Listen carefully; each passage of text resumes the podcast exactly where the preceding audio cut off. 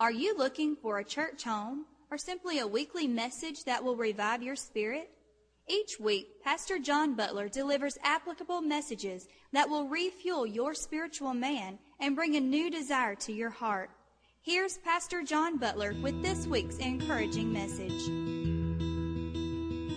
2 Corinthians chapter 10. What a powerful time of worship this morning. Thank you so much for leading us, Mark and Courtney and and, uh, and the guys. Amen. So appropriate. You'll find out in just a moment. In just a moment. So appropriate this set of music that we that we sang this morning that the Holy Spirit inspired Mark to uh, to bring us to this morning. I appreciate his obedience to the Spirit. Second Corinthians chapter 10. We'll start with verse 3 through 5. I'm reading from the NIV this morning. It says, For though we live in the world, we don't wage war as the world does. The weapons we fight with are not the weapons of the world. On the contrary, they have a divine power to demolish strongholds. We demolish arguments and every pretension that sets itself up against the knowledge of God and take every thought captive to make it obedient to Christ. If you would bow your heads with me one more time before you're seated. Father, we come to you now in the name of Jesus and we just ask that, that your Holy Spirit would lead us and guide us to all truth. Lord, the truth of your word, the truth about us. Lord, I pray that you would just open our eyes this morning to see ourselves as we truly are. Open our ears, God, to hear your word this morning as if it were coming straight from your throne today. I pray, God, that that uh, that my thoughts would be yours, that my words would be yours, Lord, and that you would use me in the next few minutes as your mouthpiece, Lord, to speak to us the things that we most desperately need in our lives this morning. And we'll give you the praise and the glory and the honor for everything in the name of Jesus, we pray. Amen. Amen. You may be seated this morning. Thank you. Well, today is the last in our series on spiritual warfare and the conclusion of the message that I started last week called SWAT Spiritual Weapons and Tactics. So, what we've discovered in this series, which I think has been five or six weeks long, is that the ministry of Jesus Christ includes so much more than we've given it credit for. The ministry of Jesus Christ includes so much more than just salvation. The majority of Christians in America today never move past a salvation experience. And as a result, their lives are just about as bound up as the lives they lived before they ever met the Lord. Now, many Christians like Lazarus, many of us have, have been raised from spiritual death to spiritual life only to find that we are bound by the grave clothes of our old lifestyle, our old sins, and our old addictions. When Jesus stood up in the, in his home synagogue, uh, in Nazareth in Luke chapter 4, and he announced the scope of his ministry, he said he came to preach the good news to the poor. That's salvation. But he didn't stop there. He also said he came to bring the release of the captives. It said he came to bring healing for the sick. He came to bring freedom for the oppressed. And he came to bring favor for all those who receive the ministry of Jesus Christ. We are living far beneath the privileges granted to us as children of the King. Now, if you've been following the news, you can't turn on the news without seeing a picture of this little baby born in England this past week to uh, William and Kate. And and he will this this little kid has no idea what he's been born into. He has no idea. He will never have to work a day in his life will he? He, he will he will never have a need that is unfulfilled.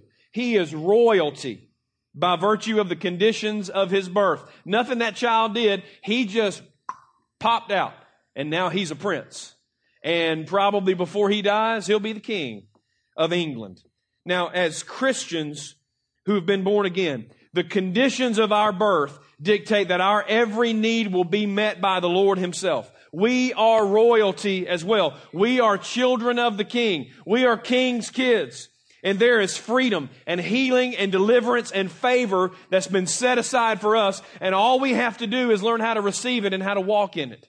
And that's been the, that's been the premise of this series on spiritual warfare. The problem is that we have an enemy who wants to keep us as weak and, and as we can possibly be. He wants to keep us held hostage by the things that have always bound us. He wants to prevent us from walking in the authority that we've been given by our Father. Because, uh, because we have an enemy, we had better learn warfare. If we didn't have any enemies, there's no reason for us to learn to fight. But because we do, we better figure it out and not just any warfare because the enemies that we face are not the ones we can see. Our enemy is a spiritual enemy. So we better learn how to fight with spiritual weapons and tactics, much like an earthly SWAT team, so that we can get the victory over our enemy every time. Now, last week, we began to understand the weapons that are in our arsenal. Uh, we, we talked about the sword of the Spirit, which according to Ephesians 6 is the Word of God. And we talked about how that when we learn the word, the truth of the Word of God and we learn to speak those things out loud and stand on those promises, that we do warfare against an enemy who cannot resist the Word. Because the Word is not just words on a page. It's not just ink printed on these thin little pieces of paper here. The Word, according to John chapter 1, is Jesus Christ Himself. So when we, when we wield the sword of the Spirit, it's Jesus who fights our battles. And that's good news for us because He never loses. Now we also talked last week about praying in the Spirit. Very powerful weapon that we use by getting our hearts in a neutral position so that we can pray according to the will of the Father. Whether that's by allowing the Spirit to pray through us or praying the scriptures or just getting bare bones honest with God, praying in the Spirit is a way to guarantee an answered prayer and one that'll work for the maximum benefit of everybody involved. Now, when you understand that you either are or soon will be in a spiritual battle, then there is no such thing as not having enough time to pray. We talked about this last week. You make time to pray. You will never have a day where an hour just presents itself so that you can go and pray and seek the Lord and read the Bible and just have a lovely spiritual time. That does not happen in your day. Every moment will be accounted for by something else unless you dictate your priorities. You have to make time to pray. No matter how much that is, you may sneak in five minutes here or 20 minutes there. You may pray while you're driving down the road or while you're walking down the hallway at the office. But you, you may get a devotional email coming to your inbox every day that you read instead of reading the jokes that your friends send you. Right? You have to make a decision sometimes. I, I, get people send me stuff all the time and, and I enjoy reading and I enjoy interacting with those folks. But sometimes I'm just going, I just don't have time for that today. I think this is probably something I can skip because you can't put everything in your day. So sometimes you have to prioritize what you're going to do. Now, like we said last week, the men and women of the SWAT team, they don't get off the truck trying to figure out how to use their weapons. They've been practicing with those things for weeks and for months and for years so that when they have to use them, it's second nature. It's muscle memory. They, they get out, and when they use those weapons, they know how to use them because they've stayed in practice. We've got to stay committed to prayer and, and Bible reading as spiritual disciplines. The stuff that we do because we know we need to do it. It's like eating your vegetables. It's like exercise. It, it's, it's, like, it's like brushing your teeth. Nobody just says, yeah, baby, I get to brush my teeth today. I have never seen anybody post on Facebook, about to go brush my teeth for like two minutes. Nobody's excited about it. You just have to do it. It's one of those disciplines that you have to do. And sometimes we, we get up and we look at the things we have to do in our day and we go, I just don't see a place for prayer and Bible reading in there. Well, sometimes you just have to do it because you know you need to do it. Now, there's another weapon that I want to tell you about this morning that we find in Scripture that we can add to our arsenal this morning as well. And it's related to the two other weapons, but it's a powerful addition to them as well. And it's a weapon that we have access to now more than at any time in the past. We might even be surrounded by it for much of our day, but don't even realize how powerful it is. If you have your Bibles with me, with you, would you turn with me to Second Chronicles in the Old Testament? We're in Second Corinthians in the New. Now we need to go to Second Chronicles in the Old Testament in chapter 20.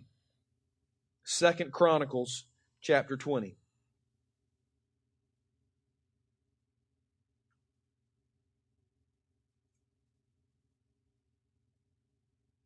Second Chronicles 20, and we'll look at verse 21. And if you didn't uh, bring your Bible or can't find it, it's on the screen in front of you. I'm reading from the from the uh, NIV this morning. Let me kind of set this up for you and let you know what's what's been going on. In this passage, the men of Judah were surrounded by three different enemy armies. They were in serious trouble. But but watch. I want what, the reason I'm reading this and we're reading this together. I want you to watch the strategy that the king used here. Here he understood something about warfare that we need to understand, and that's why we're reading this this morning. So it says, after consulting the people, Jehoshaphat appointed men to sing to the Lord and praise him for the splendor of his holiness as they went out at the head of the army, saying, Give thanks to the Lord for his love endures forever. Now notice he put the singers and probably some musicians, he put the worshipers out in front. in front of the army. How would you like to be uh, asked to be on the praise and worship team in this situation? Hey, you're getting promoted to the worship team. Bad news is you're going out in front of the guys with the swords and the shields. As they sing, as they began to sing and praise, the Lord set ambushes against the men of Ammon and Moab and Mount Seir. Those are the three invading armies of Judah, and they were defeated. The Ammonites and the Moabites rose up against the men from Mount Seir to destroy and annihilate them. And after they finished slaughtering the men from Seir, they helped to destroy one another. And when the men of Judah came to the place that overlooks the desert and looked toward the vast army, so they finally got to the battlefield, they come up on the top of the hill, they look over the hill, and they saw only dead bodies lying on the ground. And they, and, and no one had escaped. So Jehoshaphat and his men went to carry off the plunder, and they found among them a great amount of equipment and clothing, and also articles of value, more than they could take away. There was so much plunder that it took three days to collect it. Jehoshaphat knew that his problem, he, he woke up one morning and, and his sentries told him, Hey, king, we are surrounded by three enemy armies. But Jehoshaphat knew that his problem was not in the flesh and blood army that surrounded his city. He knew that as a child of God, as the leader of God's people, he knew that his real enemy was in the spirit world. And he had, had, he had enough sense to know that if he had a spiritual enemy, then he had better learn to fight with spiritual weapons. So he used a weapon that if we could only conceive how powerful it is, it would transform our lives and our church the king, Jehoshaphat, wielded the weapon of praise and worship. When those singers and musicians approached the scene of the battle, singing praises and worshiping the Lord, something happened in the spirit world something beyond their ability, something that they could not have made happen on their own. Suddenly the number of those who were fighting for them exceeded the number of those that were fighting against them. And the tide of the battle turned and the physical armies that they were facing began to fight each other. And by the time Judah's army actually got to the battlefield, it was all over except collecting the spoils. What do we get? What can we learn from that?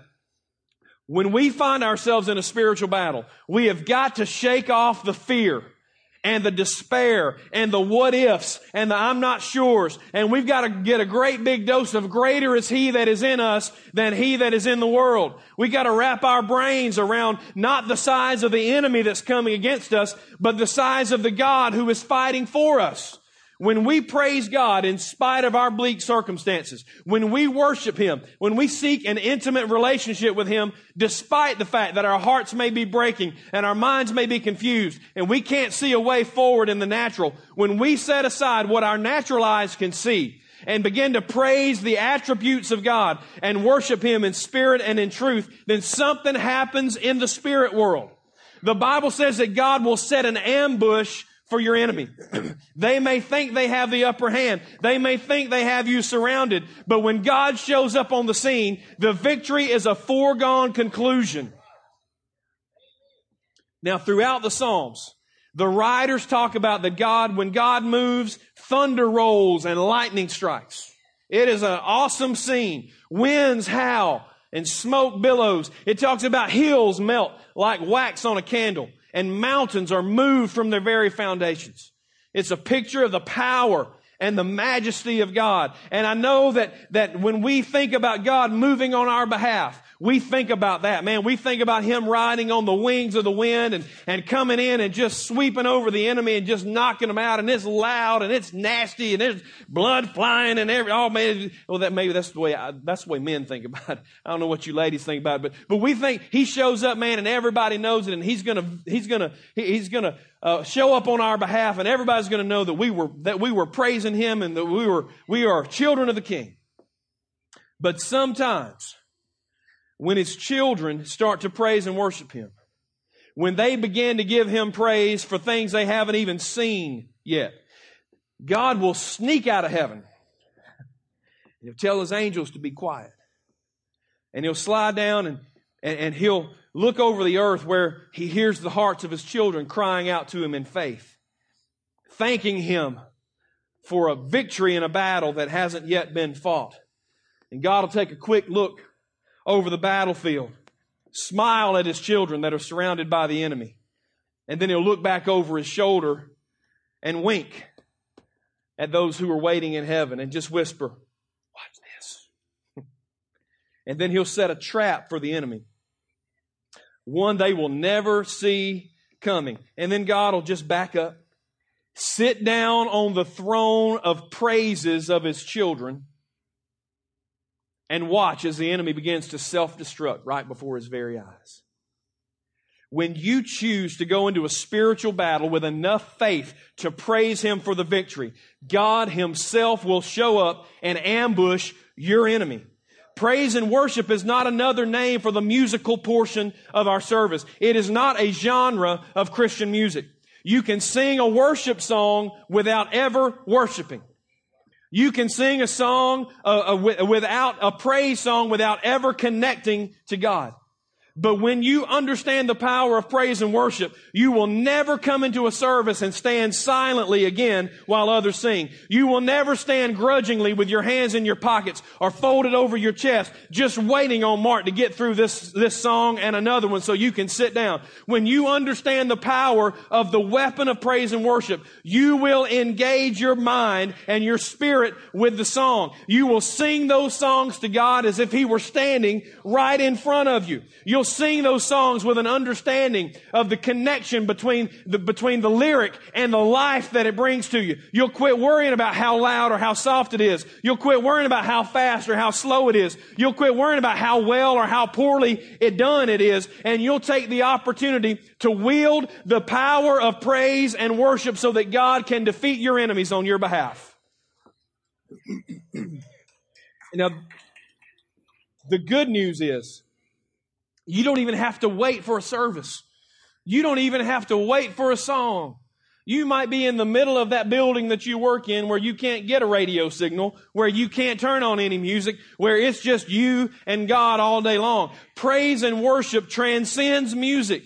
Music is a way to praise and worship, but it is not the only way and it does not define praise and worship. You can praise and worship God as you walk down the halls at work or on your way through the parking lot or while you do the dishes or the laundry or cut the grass. You can speak your praise to God. You can tell the Lord how much you love Him, how much He means to you, how much you appreciate Him. You can thank Him for the victory in the battle that you're facing, even though the conclusion is not yet finished. The, the, you, the Lord, you can tell the Lord how much you love Him. And, and, and you, another name for praising God is magnifying Him. We, we, we just throw these words out, and I've been in church so long, I don't even listen to what I say half the time. Right? You know what you say? You say things, oh, praise the Lord. You just, you can do the whole deal without ever turning your brain on. I know y'all are shocked. Well, we can do the whole church thing for years and never even turn our brains on. Never even listen ourselves to what we're saying. We don't no more mean what we say than the man in the moon because we're not thinking about it. It's like when you walk out, when you walk out the door at home sometimes and you say, bye, I love you. Or you hang up the phone, bye, I love you. You can say that and you don't feel the first thing. Sometimes you've said it to the boss when he called, just out of habit. We had a teacher say it to another teacher when I was, when I was a public school teacher. We all laughed at her because she just, out of habit, some teacher called into the room and she answered. And when she got done, she said, bye, I love you, and hung up the phone. Said, oh, what did I do?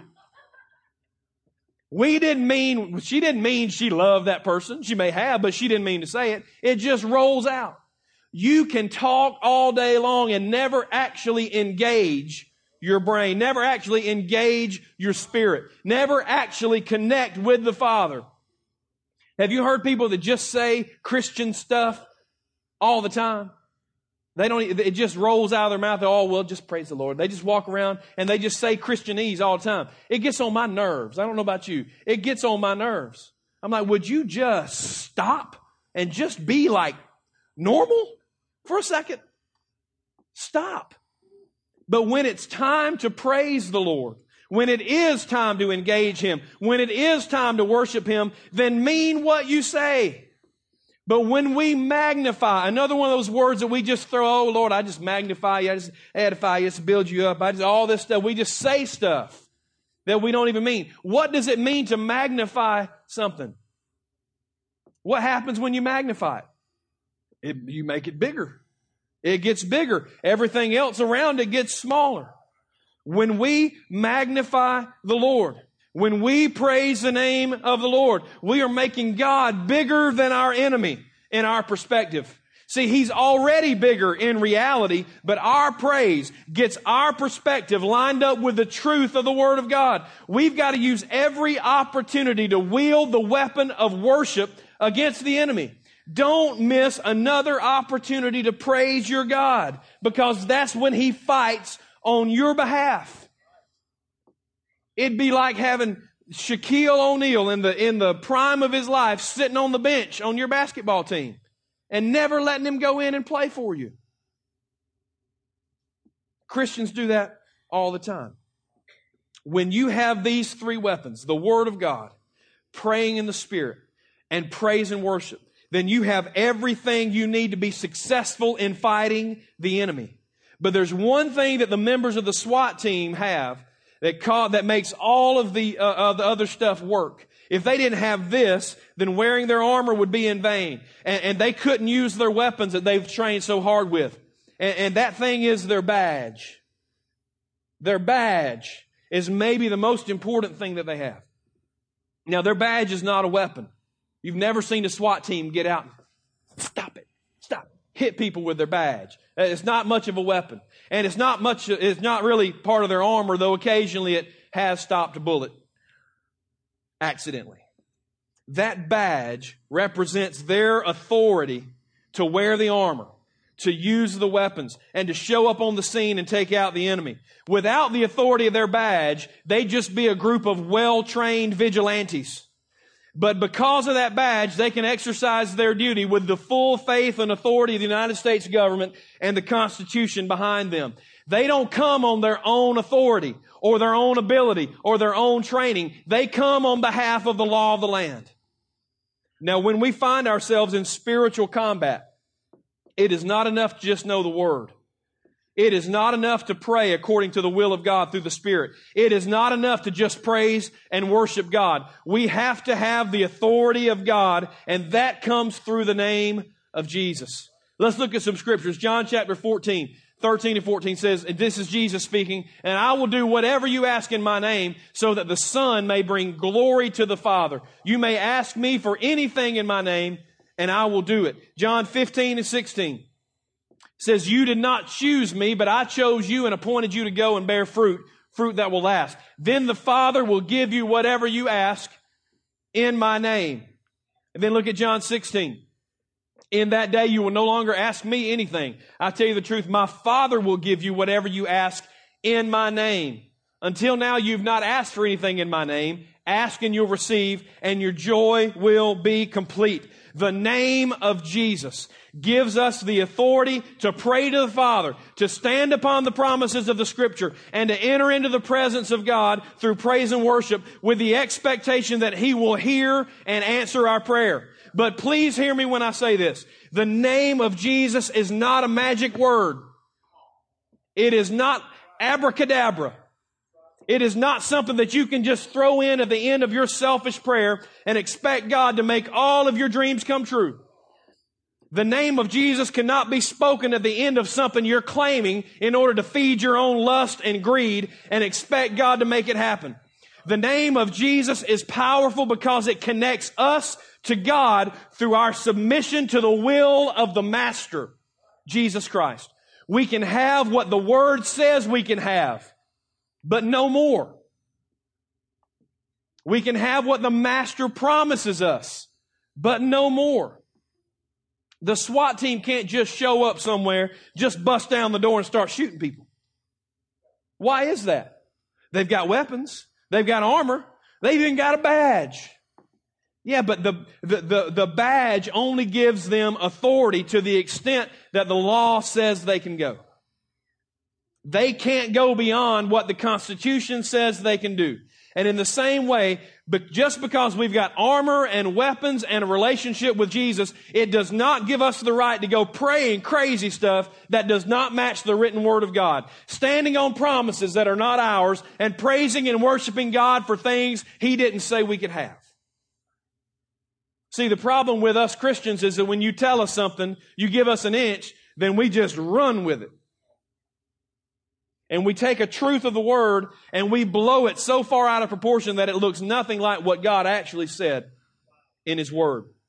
You can't just open up the word and just claim everything you read. The Bible talks about we have to rightly divide the word of truth. You can't just declare, oh, God said my seed will be like the sand of the sea and I'll be a blessing to all the nations. Hallelujah. He didn't promise that to you. That was Abraham. You can't claim Abraham's promise. You can't just jump up in church and say, well, I'm praising God because he's promised me my offspring will sit on the throne of Israel forever. Hallelujah. That promise wasn't for you. That's for David. You can't just open the book and just claim stuff. You say, well, Pastor, we'd never be that ridiculous. I mean, come on.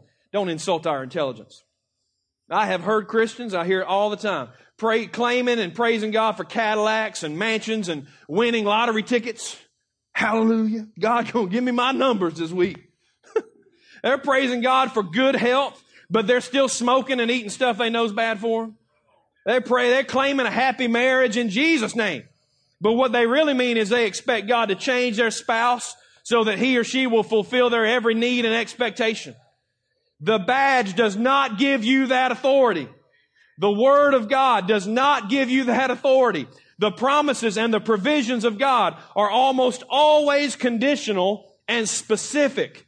Make sure you meet the conditions before you go out claiming it in the name of Jesus. But if you do meet the conditions, if it is a, a, a, promise that you can stand on, then stand on it. Proclaim it out loud. Speak the word of God. Praise God for what He's promised you. Pray about it with the faith that it's going to happen. The name of Jesus gives us the authority that we need to use the weapons of our warfare against spiritual enemies and expect victory in our own lives. Now, Mark, why don't you come on? I have to, I've got to close this out. We, we could do this for months, okay? Because everything can tie back in to spiritual warfare. But let me remind you that it's, it's called SWAT, not just because of the weapons and the armor, but because of the tactics. These guys on the SWAT team know how to do some things that will ensure their victory beyond their use of the weapons. They, the, one, one thing they do, they set up a perimeter. As soon as they get there, they set up a perimeter. They, that means nothing gets in or out without their knowledge. We need to do that in our own lives. That speaks to the breastplate of righteousness. That, that means that we don't give the enemy a way to get into our lives through bad decisions, through bad attitudes, through lifestyles of sin. They, they also, when they arrive at the scene, they search the building thoroughly. They know every nook and cranny of that building. They know who's there and who's not. They know everything. They get the blueprint of the building and they make sure they know every inch of it. That's part of what the Holy Spirit does for us if we ask Him. He'll search us and He'll reveal truth to us. Now, the Bible said in our opening text that we have to take every thought captive. That's a tactic that we need to use to determine whether a thought is worth pursuing or not. Look, over the course of the day, we get thousands of thoughts across our minds, right? Some of them are worth pursuing and some of them are not. What we've got to do is when a thought crosses our mind, we have to do like the SWAT team does on the scene. When a thought crosses our mind, we've got to arrest that thing. We hold it for questioning. We wait and we, and we check that thing out. If it lines up with the Word of God and the will of God for our lives, then it can stay. But if it doesn't, then it's got to go. If we allow, if we allow those, uh, those negative thoughts to stay, then eventually they'll build into to what's called a stronghold. Now, stronghold manifests itself in our lives as one of those things we just can't seem to get rid of. Those things that we just decided that we're just going to have to live with it. If you want to get rid of it, the first thing you have to do is stop feeding it. Sometimes a SWAT team shows up, they got a hostage situation, they'll cut the power off to the building. When they do that, that weakens and sweats out the enemy. By taking our thoughts captive, it's a tactic that we can use to help sweat out the enemy that's staying in a stronghold in our lives. Now, this series is coming to a close but it's not the last that you'll hear about it. Because this is going to be a, a, regular part of the vocabulary that I use in messages in the future, and a regular part of the perspective from which I'll preach a variety of, of uh, topics and messages. You're going to hear me talk about strongholds. You'll hear me talk about deliverance from oppression. You'll hear me encourage you to pray and to worship and to read the Word. The fact of the matter is, as long as we're on the earth, we're going to encounter spiritual warfare. But we've got to be ready to face it when it comes so that we can stand up under the attack of the enemy and not just stand there, but be victorious because that's what God has in mind for us. Lives of victory, lives of freedom, lives of favor. And it's all given to us through the completed work of Christ on the cross. Why don't you stand with me this morning?